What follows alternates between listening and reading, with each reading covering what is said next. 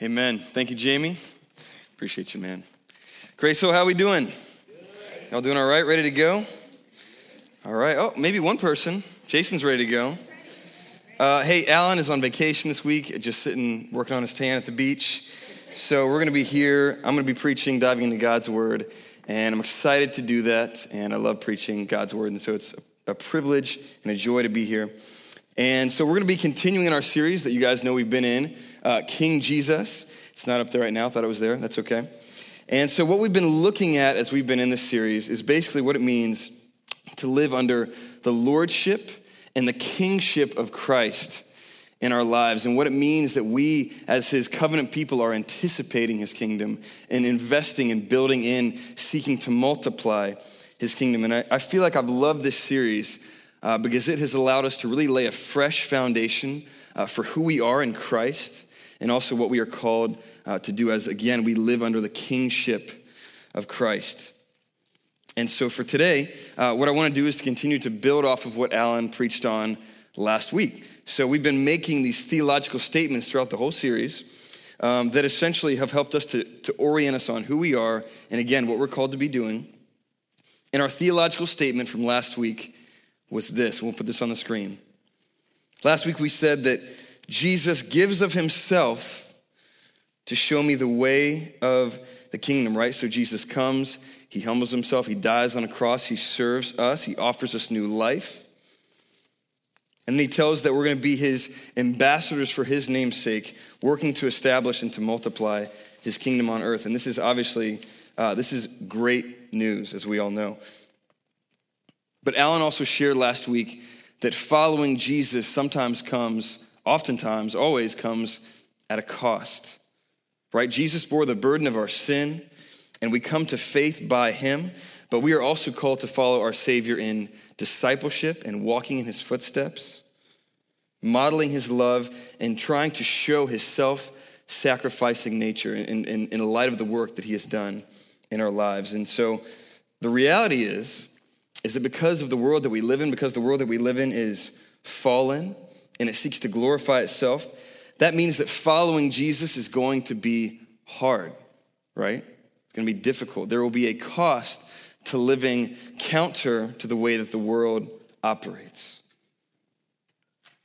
And so Alan highlighted this. The question then becomes why would I do that? Why would I lay down everything to follow Jesus as he commands us? Why would I lay down my agenda, my desires, my dreams, my aspirations, even to follow Christ? Why would I do this? And I think uh, if most of us are honest with ourselves, for most of us in here, that question tends to nag us a little bit, right? And we sometimes ask the question, man, is, is following Jesus really worth it? And does it really lead to true and everlasting joy? Is that true? And so, this is what we want to focus on today. Focus on this question of Does following Jesus truly lead to everlasting joy?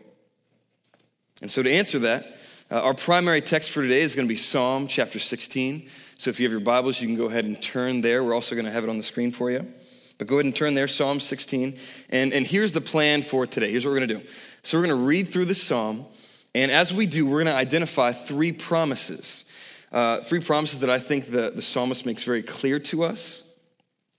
And I'm convinced that these three promises, when we hide them in our heart, when we remember them, when we memorize them, when we cling to them, I'm convinced that this will that these promises will lead us into deep and abiding joy as we follow Christ, especially when things get hard, when life uh, gets difficult, when following Jesus is hard.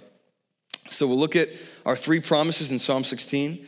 And then what I want us to do in light of these three promises is really look at how these promises manifest themselves in real life. And so, in order to do that, uh, I think there's probably no better person to look at in the Bible uh, than the Apostle Paul.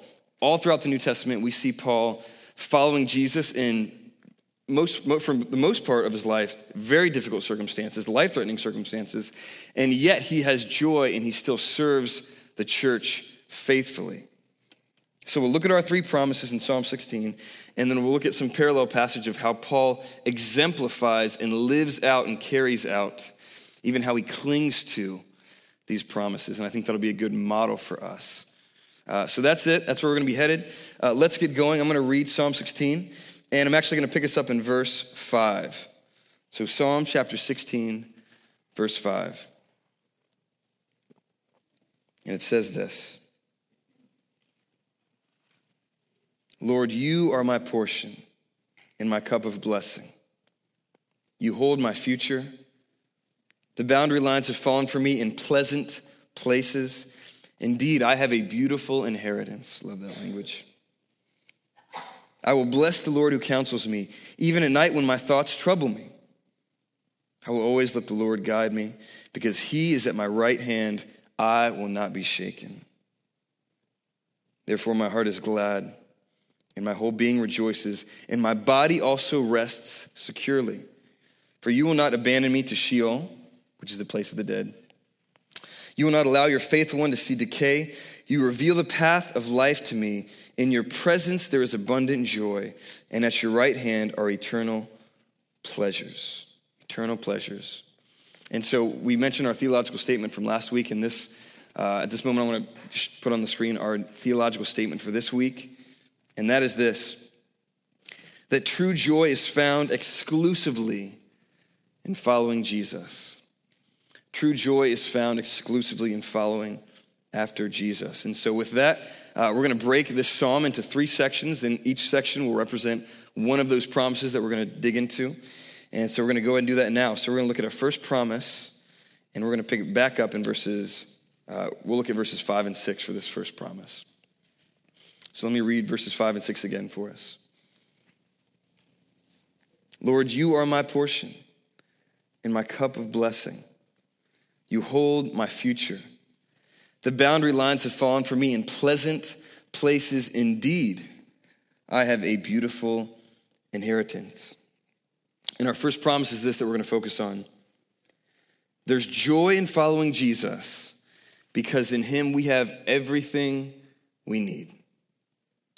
There's joy in following Jesus because in him we have everything that we need. And so the psalmist clearly believes this, right? He says, verse 5, Lord, you are my portion, you're my cup of blessing. So we see this language of food, uh, which is powerful imagery, right? All of us can attest to when we enjoy a good, full, rich meal with good food and good drink, man, it's, it's satisfying when we've tasted that sustenance. We feel full, we feel good, we've received what we needed. So he says that, but the psalmist also says, Lord, you hold my future. So the blessing and the satisfaction that's promised it doesn't stop. He actually talks about how that same blessing, that satisfaction, is going to keep coming. The Lord is going to sustain him, He's going to keep sustaining us. It is a beautiful promise.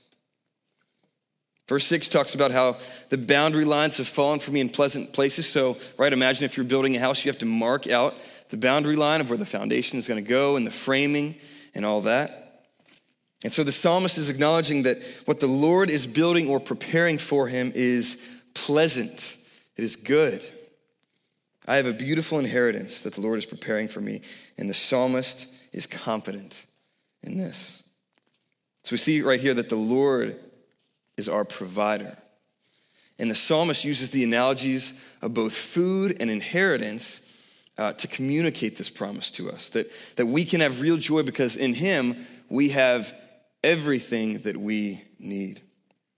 So there's the promise right there, verses 5 and 6. And now I want to look at how this promise brings us real joy in our lives when we cling to it. And again, as I said, uh, I think Paul exemplifies this.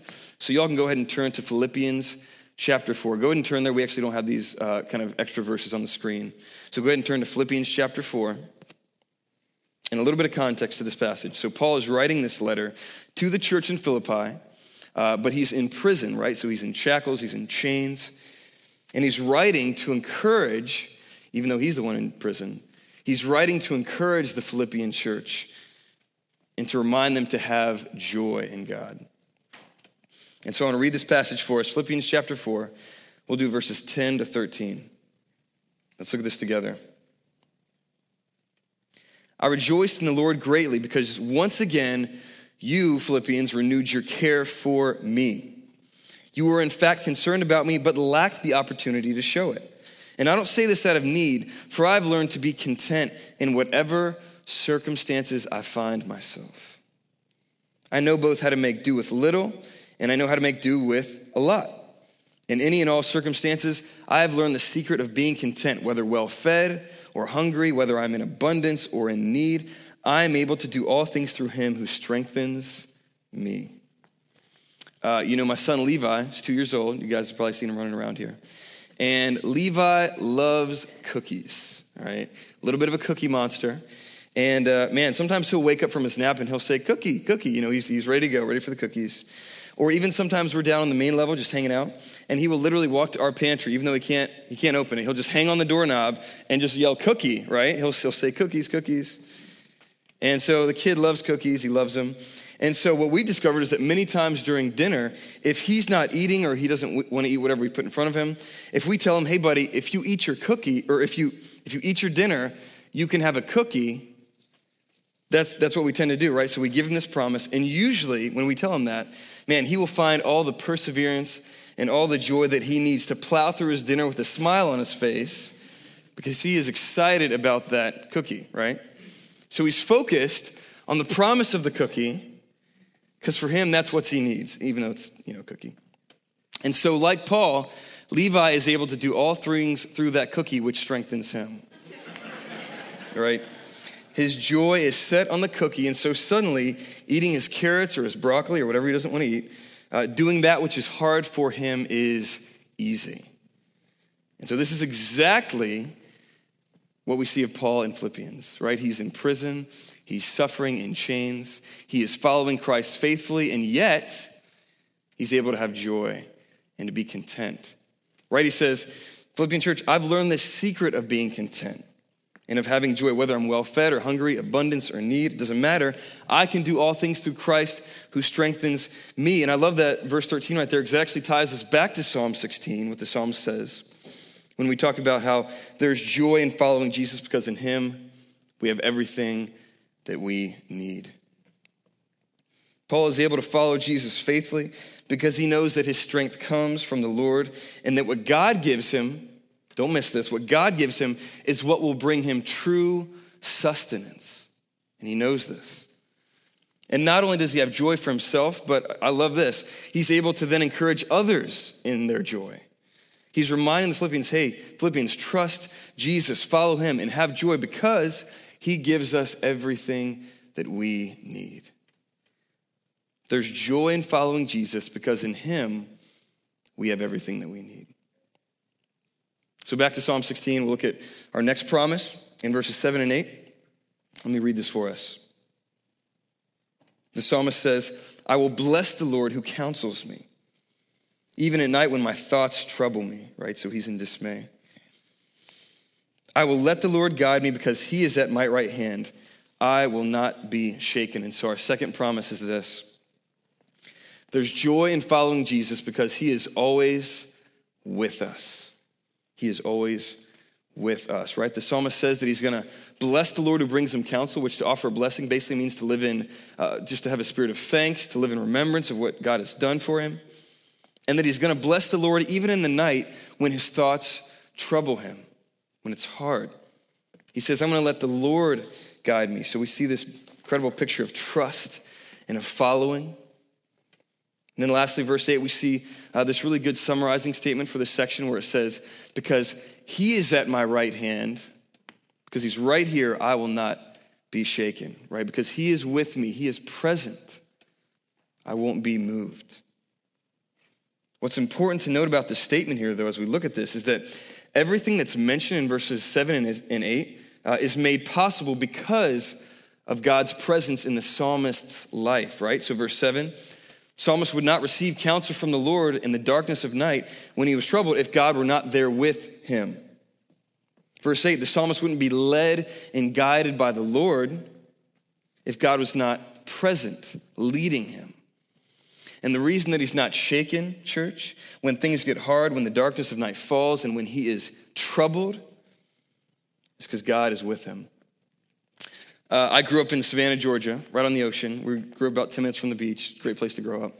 And so we were at the beach all the time. And as, when I was really little, Uh, you know, I was pretty scared of the ocean, big waves and like storms and potential sea creatures.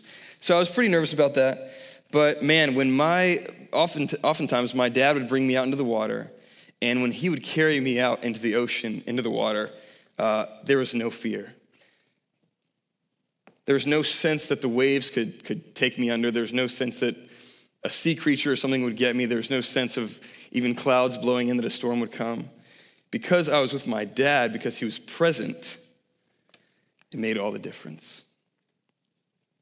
The psalmist knew this, and Paul knew it as well.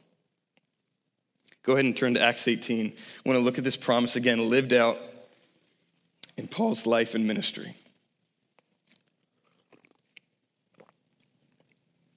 A little bit of context here. Paul's in Corinth in this part of Acts 18, and he's up to this point already experienced a good amount of persecution leading up to this point. So he's here, he's living, he's doing ministry, he's serving. And I'm going to pick it up for us in uh, Acts 18, verse 9.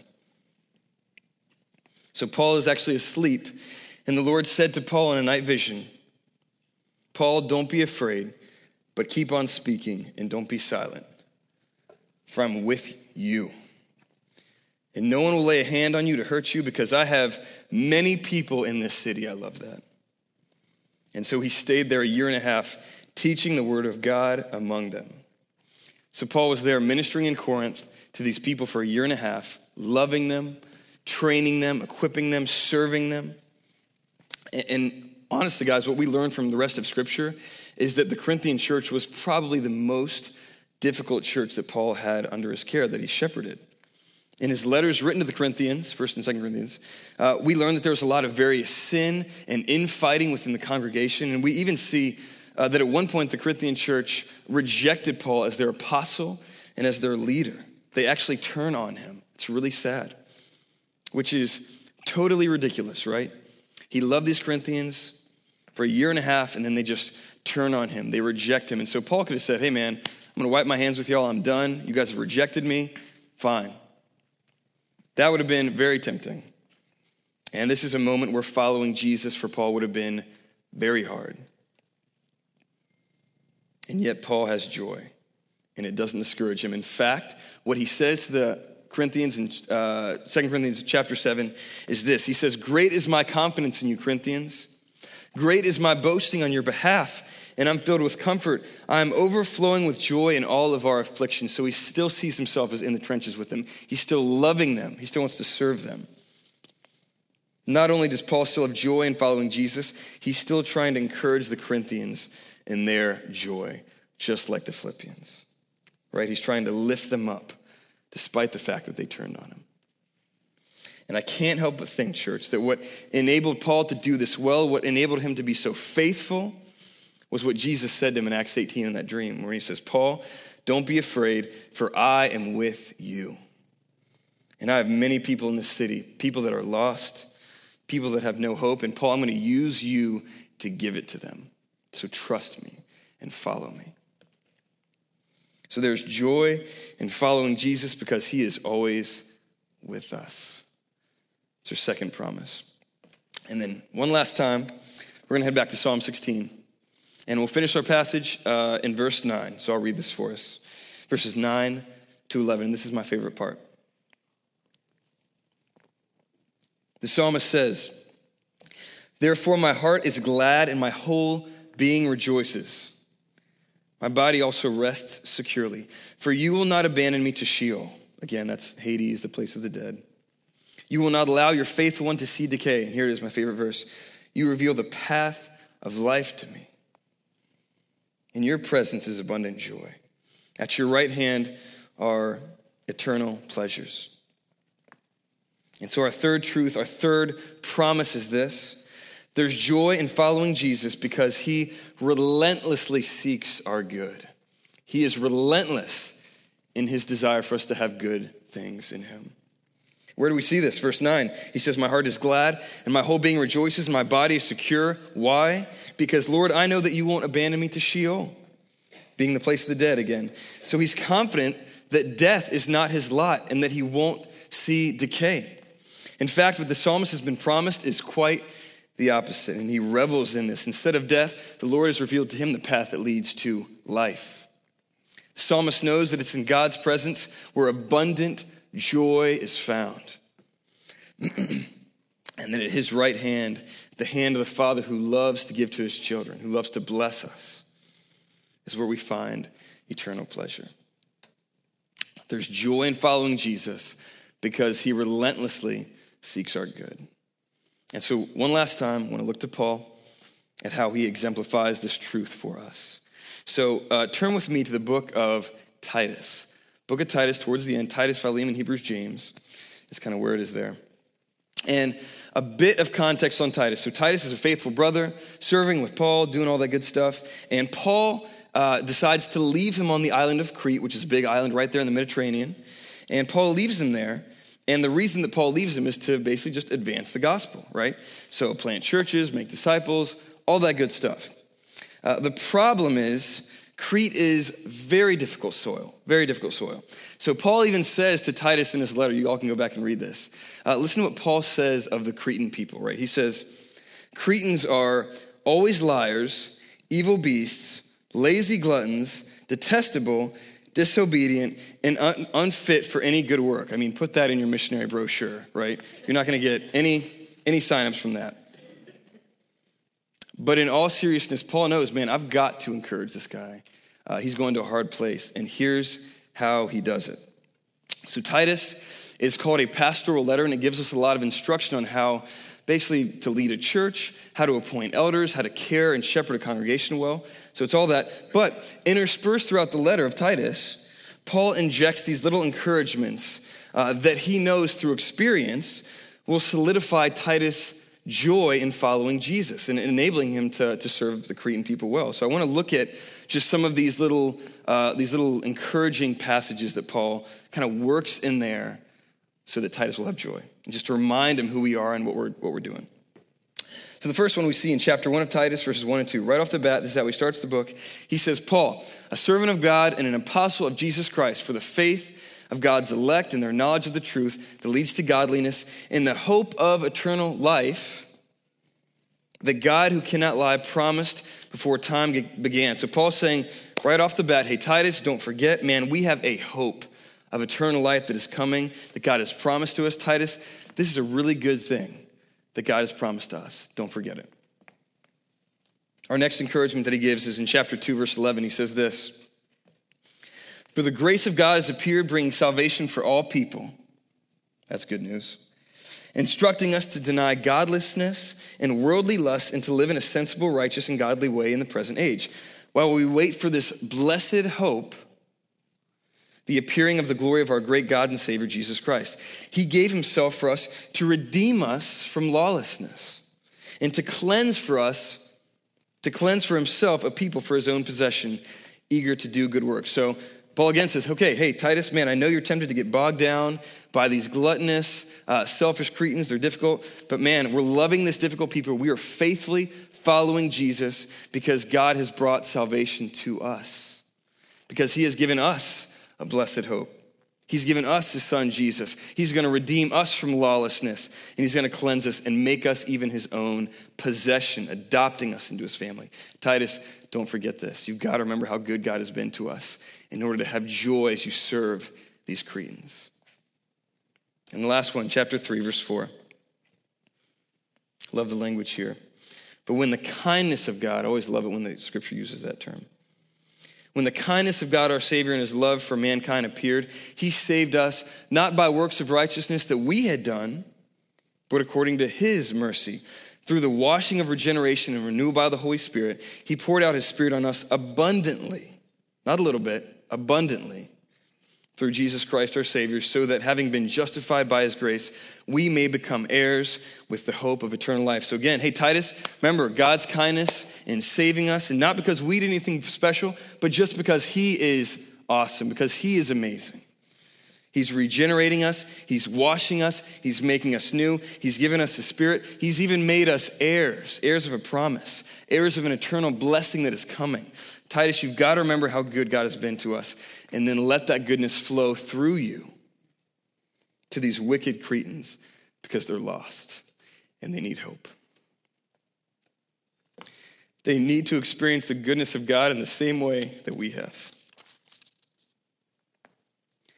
So there's joy in following Jesus because he relentlessly seeks our good. Psalm 16, where we've spent most of our time today, is actually a song uh, that you might have noticed at the top. It's written by David. And so this is the same David who would eventually go on to be king of Israel, but uh, he's not king yet. He's not king yet when he writes this psalm, and he's actually far from it. Uh, in fact, most scholars believe that David is in one of two places as he writes this song. He's either A, in, in, prison in Philistia, captured by his enemies in shackles, or B, he's in a cave in the wilderness on the run from King Saul, who is trying to kill him because he's jealous of him. And so Psalm 16 is actually considered to be a psalm of lament. So David is lamenting. He's hard pressed in his circumstances, which, is, which are not easy. But he's following what God has asked him to do. He's walking in faith in the path that the Lord has laid out for him. So it's hard, it's cold, he's probably hungry, it's not easy, it's difficult, but he has joy as we see from the language that he uses. He has an eternal joy that comes from what God has promised to him. That God is his provider, that God is with him, and that God always seeks what is best, what is good for David.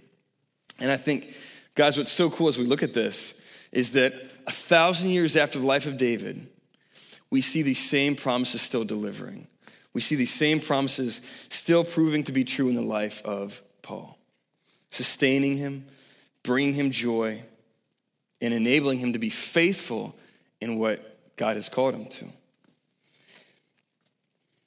So, as awesome as these stories are, David, Paul, these incredible examples, you know, I think sometimes we still have the tendency to look at the men and the women of the Bible and think, man, these stories are great. I love them.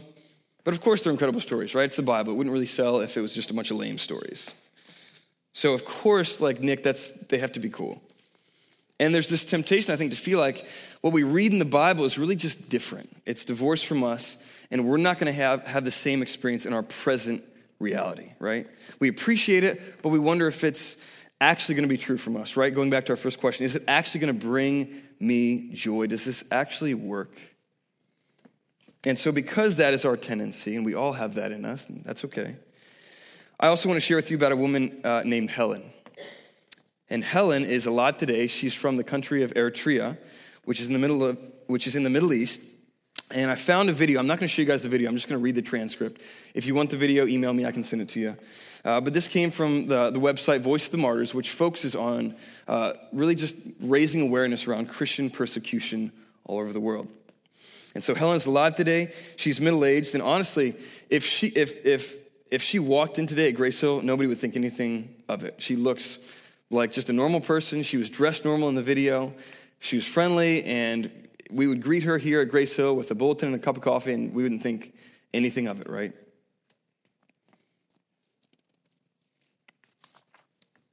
But I want to share her testimony and read her story for us here today. Uh, keep in mind, her English isn't great. But as I read her story, keep an eye out for how similar Helen's language is to the language of David and Paul. So, so notice this. So I'll, read her story. A little bit of background Helen was imprisoned inside a shipping container for two years in her native Eritrea for sharing her faith in Jesus and for refusing to, to deny him to the authorities. So, this is the story of how she found strength and joy in the face of evil. So I'm going to quote from Helen now. She says this The reason they arrested me was because I was preaching the gospel on the streets and everywhere. Because as Paul says, I'm not ashamed of the gospel because of the power of God. So it's our responsibility to preach the gospel everywhere. And that's why they arrested me, because it's my responsibility to preach the gospel for the people who don't know Jesus. The Massawa prison where I was held is the worst place because the shipping containers where we were held have a small window so you don't have enough air. It's very cold at night, very hot during the day. Remember, Eritrea is a desert country in the Middle East, so they, they experience those extreme temperature fluctuations. You can't lie down in the container. It's just all of us in the middle right there. Uh, they call what they give us food, but it's very poor food that they give us. So most of us uh, were sick and had stomach issues. Also, you freeze at night because there's not, not enough air. There's no toilet, just a sanitary packet that you use for the night. And they tortured me more than anybody else in our area, I can say, because they used me as an example. When new people came, they would torture me to threaten those new people. So they used me a lot for this type of torture. Eventually, they tortured me so bad that they thought I was dead because I was unconscious for some time. So my health situation got really bad, so they decided to send me to a hospital, and after that, they eventually sent me home. But there are many who die from this kind of torture, and you're kind of between in the middle of life and death. But God kept me alive to tell the truth about what's happening to the prisoners in Eritrea, and that's why I'm alive. When I was in prison, God's presence was always with us. We prayed three times a day during the night, or during the day, and then three times at night. So we're always just constantly in the presence of God celebrating. And when you're always in the presence of God, you see new things every day. You see what God is doing. I saw this until I left the prison. God loves me, and that's why He put me in this situation. When I was there, the prisoners asked me, What, what can we do? And I told them, We just need to sing, because in Acts 16 25, when Paul and Saul and when Paul and Silas were in prison, they just started singing and the prison doors started shaking. I love that faith. So I told them we just need to sing. We don't have everything right now, but we can sing because God has given us life. And so we rejoiced. So we need more people to pray about Eritrea because for many years it has continued like this. When one part of the body suffers, the whole body suffers. So that's why we have this responsibility to pray and to support financially and to send letters of encouragement to these people who are suffering. And so that's her story. And as I read that, Grace Hill, I can't help but think how reminiscent this is of what we see in David and Paul. Right? Helen and Paul both knew that they had to preach the gospel and that they needed to share this message of hope no matter the cost. David, Paul, and Helen all affirm God's presence in the midst of following him. Helen says that because they are constantly in God's presence, they were able to see God doing new things. Just as David and Paul were able to see beyond their difficult circumstances to what the Lord was doing. Helen at one point says, God loves me, and that's why he put me in this situation to testify to his power. Helen says that God is the one who gives life, just as David declared that God reveals the path of life to him. And we see Helen singing in prison, praising God. We see Paul and Silas singing in prison praises to the Lord. And we see David penning this beautiful song, Psalm 16, in the midst of his persecution. And so these are these are three people from three very different cultures. And yet their language is so similar because it's the same God working through them. It's the same Holy Spirit ministering through these people to accomplish his purposes and to bring them joy and sustain them in the process. And so, church, here we are thousands of years later, and we see David, and we see Paul, and we see Helen all experiencing these same promises and the fruit that comes from them that Scripture gives us. There is joy in following Jesus because he gives us what we need, he's our provider because he is with us, he's present, and because he is relentless in his desire to give us good things. And so, if these promises, church, were, were good enough for Great, Grace Hill, for David, and for Paul, and for Helen, then they're certainly good enough for us. And so, let's make it our responsibility to, to learn these promises, to cling to the promises of God, knowing that they bring life, that they bring joy, that they sustain us, that they enable us to persevere well. Let's learn these promises together, Grace So, because this is what will bring us deep, abiding joy as we follow our Savior together. Let me pray for us.